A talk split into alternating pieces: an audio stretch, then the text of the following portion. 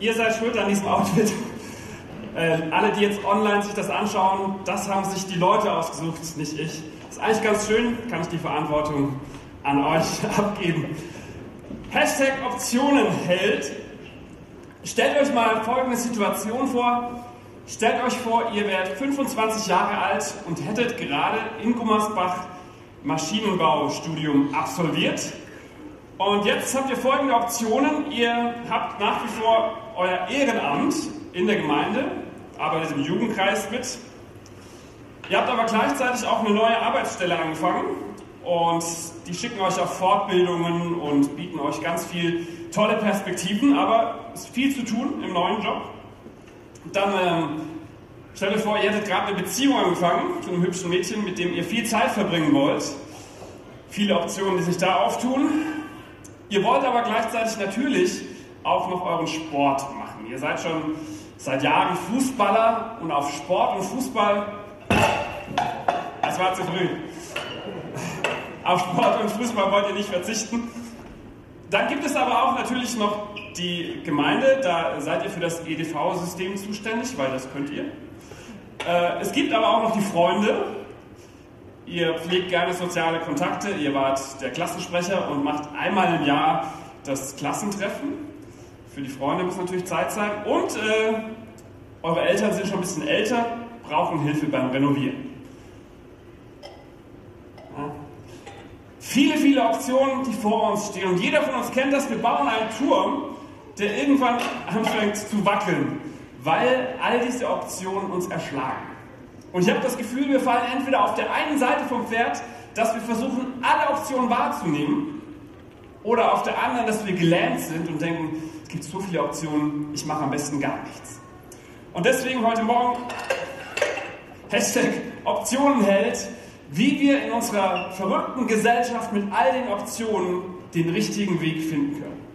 Und wir sind in der Serie Hashtag Alltagshelden. Und kurzer Rückblick, wir haben zuallererst über den Medienheld gesprochen, wie wir mit Medien umgehen, ob sie uns bestimmen oder wir die Medien. Wir haben das letzte Mal über den Maskenheld gesprochen, darüber, dass wir uns manchmal verstecken hinter verschiedenen Identitäten, wer wir eigentlich wirklich sind. Und heute der Optionenheld. Und auch diese Predigt entspringt aus meinem Herzen, denn es hat was mit mir zu tun. Und ich merke, ich habe die Volkskrankheit. Ihr vielleicht auch. Die neue Volkskrankheit, Volkskrankheit heißt FOMO. Kennt ihr? Fear of Missing Out. Die Furcht oder die Angst, etwas zu verpassen. Und weil wir diese Angst haben, wollen wir bei allem mitmachen und alle Optionen mitnehmen, die uns so bieten. Und äh, ich habe gerade geheiratet, wir haben eine gemeinsame Wohnung bezogen und da gibt es so viele Dinge, die man entscheiden muss. Was für einen Stromanbieter möchte ich? Was für einen Internetanbieter möchte ich? Bei welcher Bank möchte ich ein Konto eröffnen? Welchen Kaffeevollautomat wollen wir kaufen? Wo kriegen wir das Brennholz für den Ofen her? Welchen Beamer kaufen wir? Und so viele Optionen, dass ich wochenlang recherchiert habe, was für einen Kaffee-Vollautomat wir kaufen sollen und am Schluss keinen gekauft habe, weil ich mich nicht entscheiden konnte. Und jetzt, sechs Monate später, muss ich von vorne anfangen, denn es gibt schon wieder ganz neue Kaffee-Vollautomaten, von denen niemand was wusste. Optionen hält. Mein erster Punkt, und dazu möchte ich ein bisschen zurückgehen und von weiter auf das Thema schauen. Den ersten Punkt habe ich genannt, lebe als Berufener und nicht als Getriebener. Was ich damit meine, ist die Frage, bist du selbstbestimmt oder bist du fremdbestimmt? Bestimmst du deinen Terminkalender oder bestimmt dein Terminkalender dich? Bestimmen dich die Nöte dieser Welt und all die Dinge, die getan werden müssen? Oder weißt du innerlich deinen Weg und du gehst ihn unabhängig von all den Optionen, die um dich herum geschehen. Und ich glaube, die Bibel ist so aktuell, dass sie zu diesen Themen etwas zu sagen hat. Und es gibt eine Geschichte im Alten Testament, wird von einem Volk erzählt, das in Sklaverei äh, ist, das Volk Israel. Und sie sind nicht selbstbestimmt, sondern fremdbestimmt, denn sie sind in der Sklaverei. Und Menschen treiben sie an mit Stöcken und sagen, ihr müsst das tun und jenes tun. Und dann kommt der Prophet Jesaja und er spricht über einen Retter, der kommen wird. Weihnachten, der Retter, der kommen wird. Und er schreibt in Jesaja 9, den Stock des Treibers wirst du zerbrechen. Und er spricht von diesem Retter, der kommt und den Stock des Treibers zerbrechen wird. Zu Deutsch sagt er, es wird einer kommen, der wird euch befreien aus dieser Sklaverei. Und ich wünsche mir, dass das heute Morgen passiert, dass Menschen befreit werden aus der Sklaverei des Terminkalenders. Dass sie nicht länger Getriebene sind, sondern Berufene, weil wir wissen, wofür wir geschaffen wurden und was Gott mit uns vorhat. Ich glaube, das ist der springende Punkt, wie wir das Leben einfacher gestalten können, wenn wir wissen, wofür wir geschaffen wurden. Und das ist mein erster Punkt, den ich ähm, für sehr wichtig halte, denn du stammst nicht vom Affen ab, du bist von Gott geschaffen, du bist gewollt. Es gibt einen Gott, der einen Plan für dein Leben bereithält. Und in Jeremia 1 heißt es, noch bevor ich dich im Leib deiner Mutter entstehen ließ, sagt Gott an dieser Stelle, hatte ich schon einen Plan mit dir. Du stammst also nicht vom Affen ab, sondern Gott hat dich geschaffen und er hat einen Plan für dich bereit. Und ich glaube, es ist total wichtig, dass wir das verstehen. Erstens, dass Gott uns geschaffen hat und dass er einen Plan für uns bereithält, weil aus diesem Plan ergibt sich alles andere. Ich muss nicht alle Optionen dieser Welt abchecken, sondern ich muss nur wissen, wofür bin ich eigentlich geschaffen. Und die Bibel sagt, wir sind wie so, ein, wie so ein Körper, wie so ein Leib. Und jeder von uns hat eine, eine Aufgabe darin. So, der eine ist die Hand, der andere ist der Fuß, der andere ist die Nase. Jeder nimmt eine Aufgabe wahr. Und Paulus sagt im Neuen Testament, wenn wir alle zusammenarbeiten, dann funktioniert der Körper am besten. Aber dazu muss jeder seine Position im Körper finden. Es hilft nichts, wenn alle die Nase sind oder alle das Ohr, sondern wir haben unterschiedliche Gaben. Und Römer 12 sagt, wir haben ganz verschiedene Gaben, so wie Gott sie uns in seiner Gnade zugeteilt hat. Als erstes, wir haben verschiedene Gaben, nicht alle die gleichen. Es hilft nichts, wenn du Leute kopierst, sondern du musst du sein und du werden. Und das zweite, Gott hat sie uns in seiner Gnade zugeteilt. Wir haben das nicht verdient, sondern Gott schenkt sie uns. Wir sind einzigartig und er hat uns zu einem Plan vorherbestimmt und berufen. Und ich dachte, am besten erzähle ich euch an einem Beispiel aus meinem Leben, wie das bei mir war. Mit 16 Jahren hat Gott mir diesen Wunsch ins Herz gelegt, mit Musik von Gott zu erzählen. Und ich habe diesen Wunsch ernst genommen und habe gesagt, okay, ich möchte von Beruf Musikmissionar werden. Habe ich mir selbst ausgedacht, den Beruf. Und habe da alles vereint, was ich denke, was ich gut kann und was ich gerne mache. Und weiß, okay, dazu hat Gott mich berufen. Das ist das, was er mit mir vorhat. Und wenn ich das weiß, hilft es mir, alle anderen Optionen in diesem Leben zu filtern. Als Beispiel, vor einigen Jahren wurde mir angeboten, eine christliche Teenager-Zeitschrift zu entwickeln, was Neues zu starten. Ich dachte, eigentlich cool, wir brauchen so eine christliche Bravo, so was, was die Teens gerne lesen.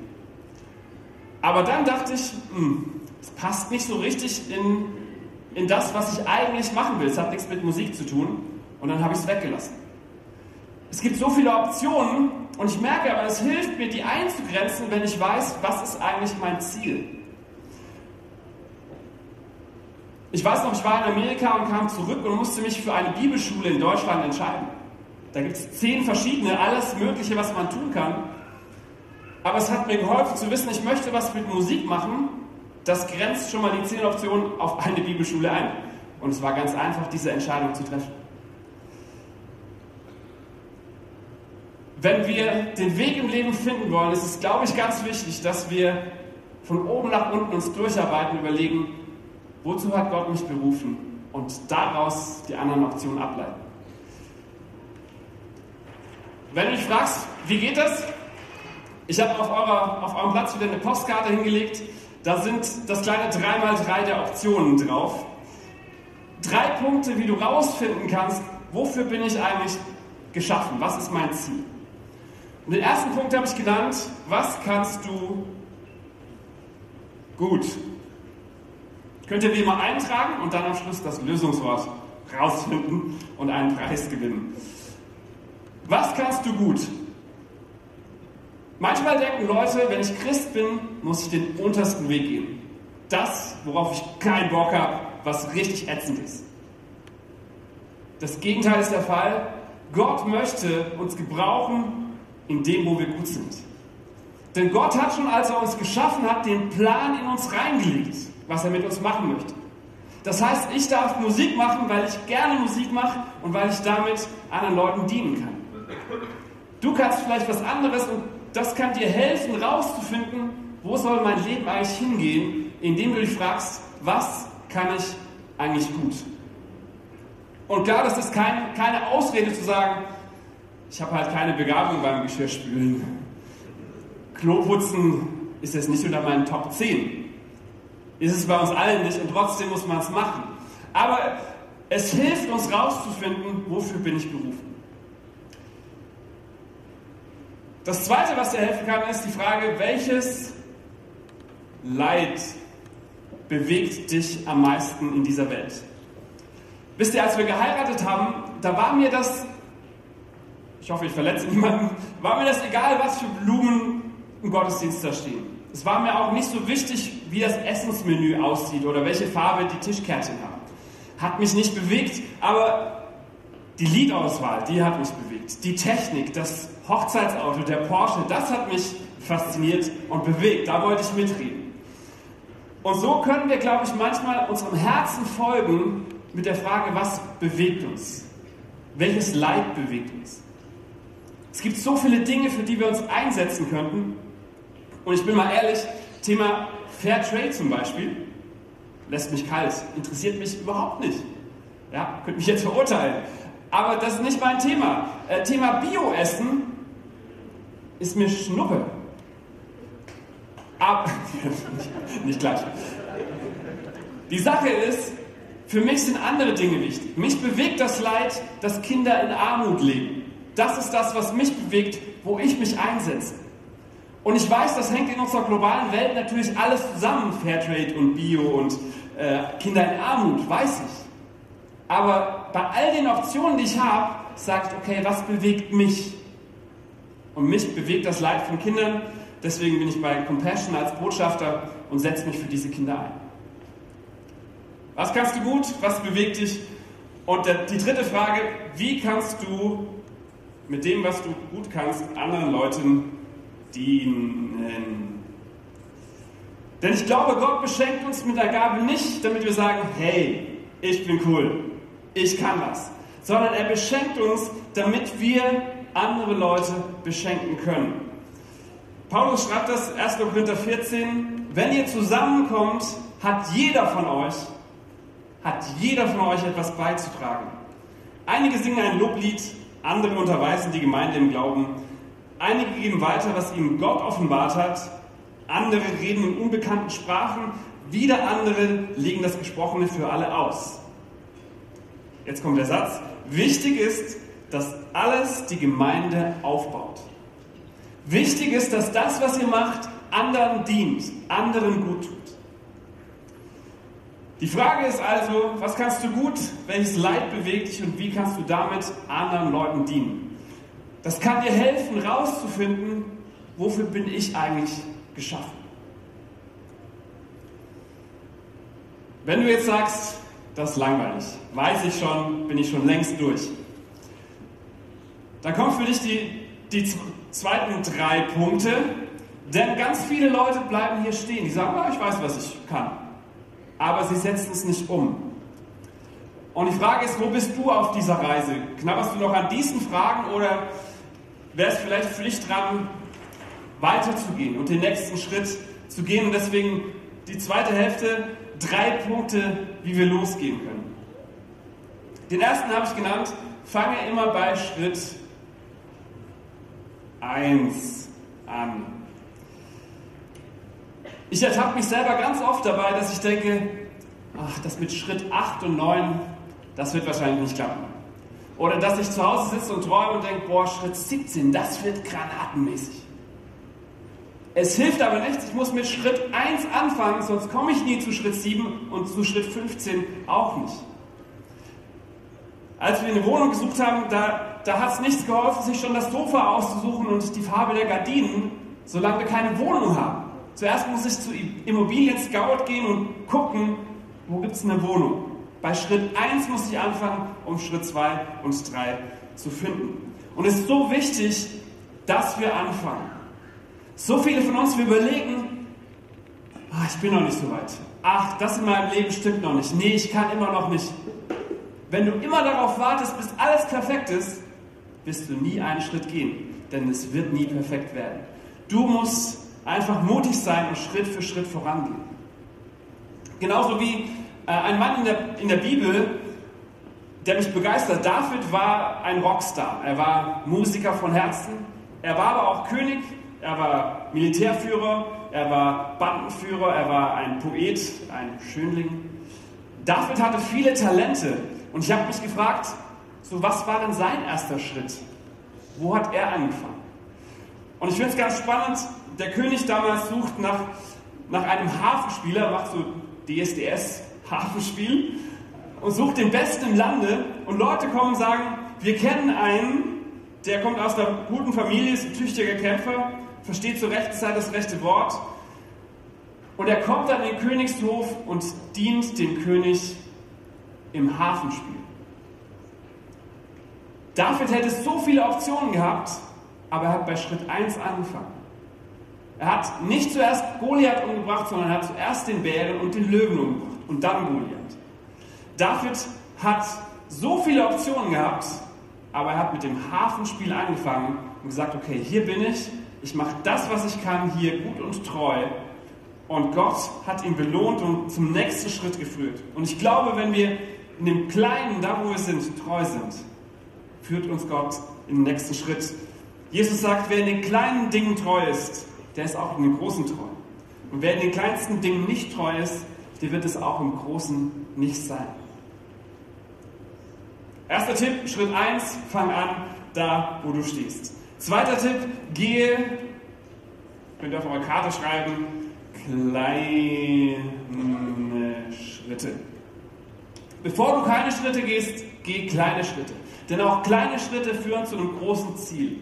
Wenn wir Schritt für Schritt weitergehen, werden wir irgendwann an einem Ziel angelangen. Und auch hier ein kurzes Beispiel aus, aus meinem Leben. Ich weiß noch, 2011 hat Gott mir so einen Traum ins Herz gelegt, zu sagen, mach doch in Gummersbach so eine Worship Night, wo alle Gemeinden zusammenkommen, wo wir vor Gottes Thron treten können, wo Gott was verändern kann, wo wir unsere Gemeinsamkeit feiern. Und ich dachte, boah, das ist viel zu groß, äh, das schaffe ich nicht. Und ich habe Leute gefragt, die gesagt, nee, das braucht es nicht im Oberberg, gibt es schon, ähm, lass das.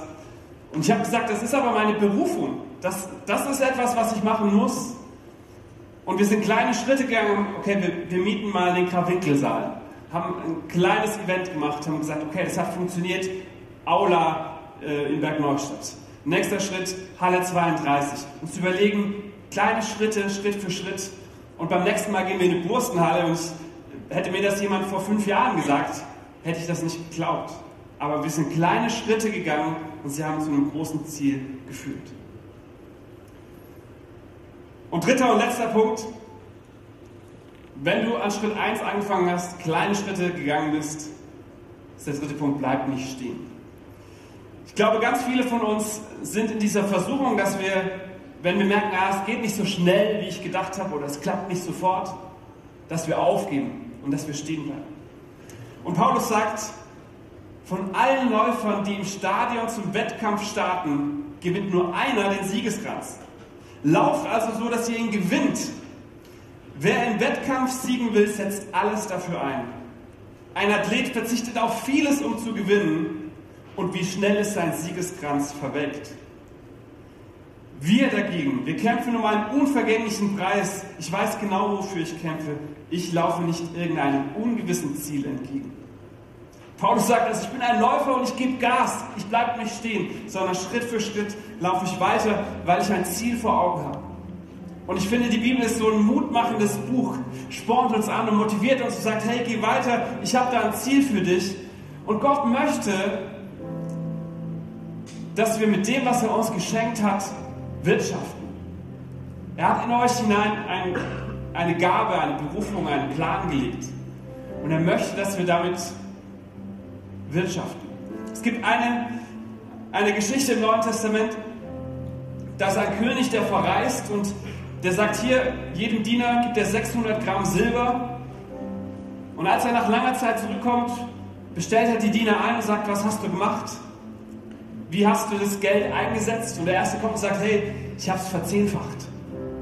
Und der König sagt, Mensch, du bist ein guter Mann, dich setze ich ein über zehn Städte. Du sollst regieren über zehn Städte. Und der zweite kommt und sagt, hey, ich habe aus diesen 600 Gramm, ich habe fünfmal so viel gemacht. Und der König sagt, du bist ein spitze Typ, ich setze dich ein über fünf Städte. Und dann kommt der dritte und sagt, König, ich habe mich nicht getraut, ich habe es ich versteckt, ich habe es vergraben. Und der König wird richtig sauer und sagt, hey, hättest du es nicht wenigstens auf die Bank tun können? Hätte ich Zinsen gekriegt?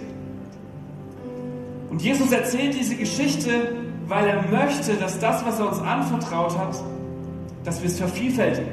Dass wir es nicht einfach vergraben und sagen, ich kann nichts. Sondern Gott hat was in dich hineingelegt. Du kannst was. Und Gott möchte, dass du damit wirtschaftest und dass du es vervielfältigst zu seiner Ehre.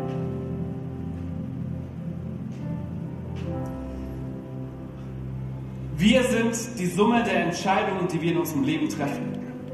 Du bist heute hier an dem Ort, wo du bist, weil du Entscheidungen getroffen hast, die dich dahin geführt haben.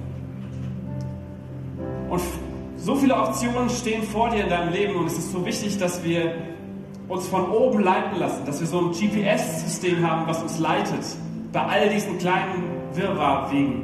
Es ist so wichtig, dass wir herausfinden, wofür sind wir berufen und daraus die Unterpunkte ableiten. Und ich mache euch Mut, trefft kluge Entscheidungen. Fragt Gott. Gott redet. Wenn du ihn fragst, sagt er dir, wo es lang geht. Nimm dir Zeit, das rauszufinden. Und wir wollen uns jetzt dafür Zeit nehmen, wir wollen ein Lied zusammen singen. Ich lade euch ein, aufzustehen und Gott eine Antwort zu geben. Es ist mehr als nur ein Lied, es ist ein Gebet zu sagen, Gott, führ mich raus, da wo das Wasser tiefer ist.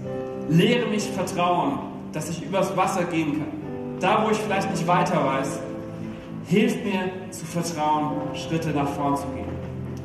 Wollt ihr mit mir aufstehen? Lasst uns das zusammen singen.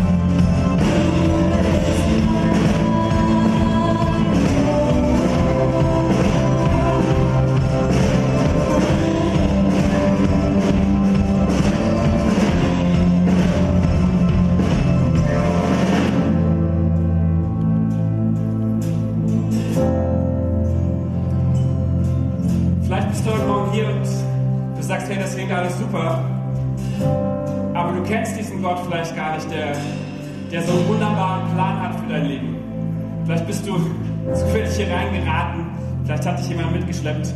Es ist schön, dass du da bist. Wir wünschen uns, dass du diesen Gott kennenlernst, weil wir glauben, dass er das GPS sein kann, der uns im Leben lenkt. Bei all den Optionen müssen wir nicht erschlagen sein, weil wir wissen, es gibt einen Gott, der lenkt uns. Und der hat den Überblick, der weiß, wo es lang geht. Und in unserem Leben treffen wir Entscheidungen und du kannst heute Morgen eine Entscheidung treffen, diesen Gott kennenzulernen. Das ist kein Hokuspokus, sondern das ist ein einfaches Gebet, zu sagen, Gott, hier bin ich und ich möchte dich kennenlernen. Mehr ist das nicht, das kannst du auch zu Hause. Kannst du aber auch hier und heute Morgen festmachen und sagen, ja Gott, ich möchte, dass du mich lenkst. Ich glaube, dass du mich geschaffen hast und dass du was vorhast. Deswegen, ich würde euch gerne einladen, dass wir zusammen im Gebet sprechen. Und wenn du sagst, das bin ich, dann bete das einfach leise für dich in deinem Herzen mit. Sag am Schluss Amen. Amen heißt, finde ich gut, unterschreibe ich, ist mein Ding. Und dann mach das zu deinem eigenen Gebet, zu sagen, Gott, hier bin ich, ich will dich kennenlernen. Okay? Lass uns vielleicht die Augen schließen, dann haben wir so ein bisschen Privatsphäre. Und lass uns beten. Allmächtiger Gott, danke, dass du uns kennst. Dass du jeden Einzelnen hier heute Morgen geschaffen hast. Mit Liebe im Detail. Dass du schon was in uns hineingelegt hast, einen Plan. Und dass du uns gebrauchen möchtest in dieser Welt. Gott, wir möchten dich kennenlernen, besser kennenlernen. Wir möchten diese Verbindung zum GPS-System aufbauen. Wir möchten wissen, was du zu sagen hast über unser Leben.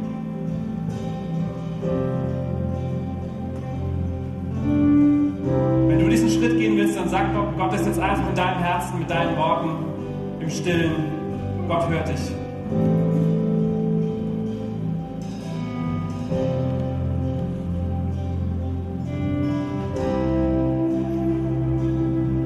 Gott, danke, dass du jeden kennst und dass du jedes Gebet hörst.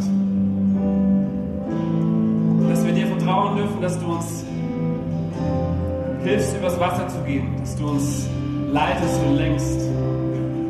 Gott, wir legen unser Leben einmal neu in deine Hand und vertrauen dir, dass du Gutes damit tust. Amen. Wenn du dieses Gebet gebetet hast, wenn du sagst, ich möchte Gott kennenlernen, hier vorne neben der Bühne sind Leute, die beten gern für dich. Die beantworten deine Fragen. Wenn du sagst, ja, ich habe da noch 100 Fragen, bitte komm nach vorne. Hier sind unsere Pastoren. Die reden gerne mit dir. Versuchen Fragen zu beantworten. Komm nächstes Mal wieder. Glauben ist eine Reise. Das ist nicht heute alles erledigt und alles rausgefunden. Beginn dieses Leben mit Gott und triff diese Entscheidung.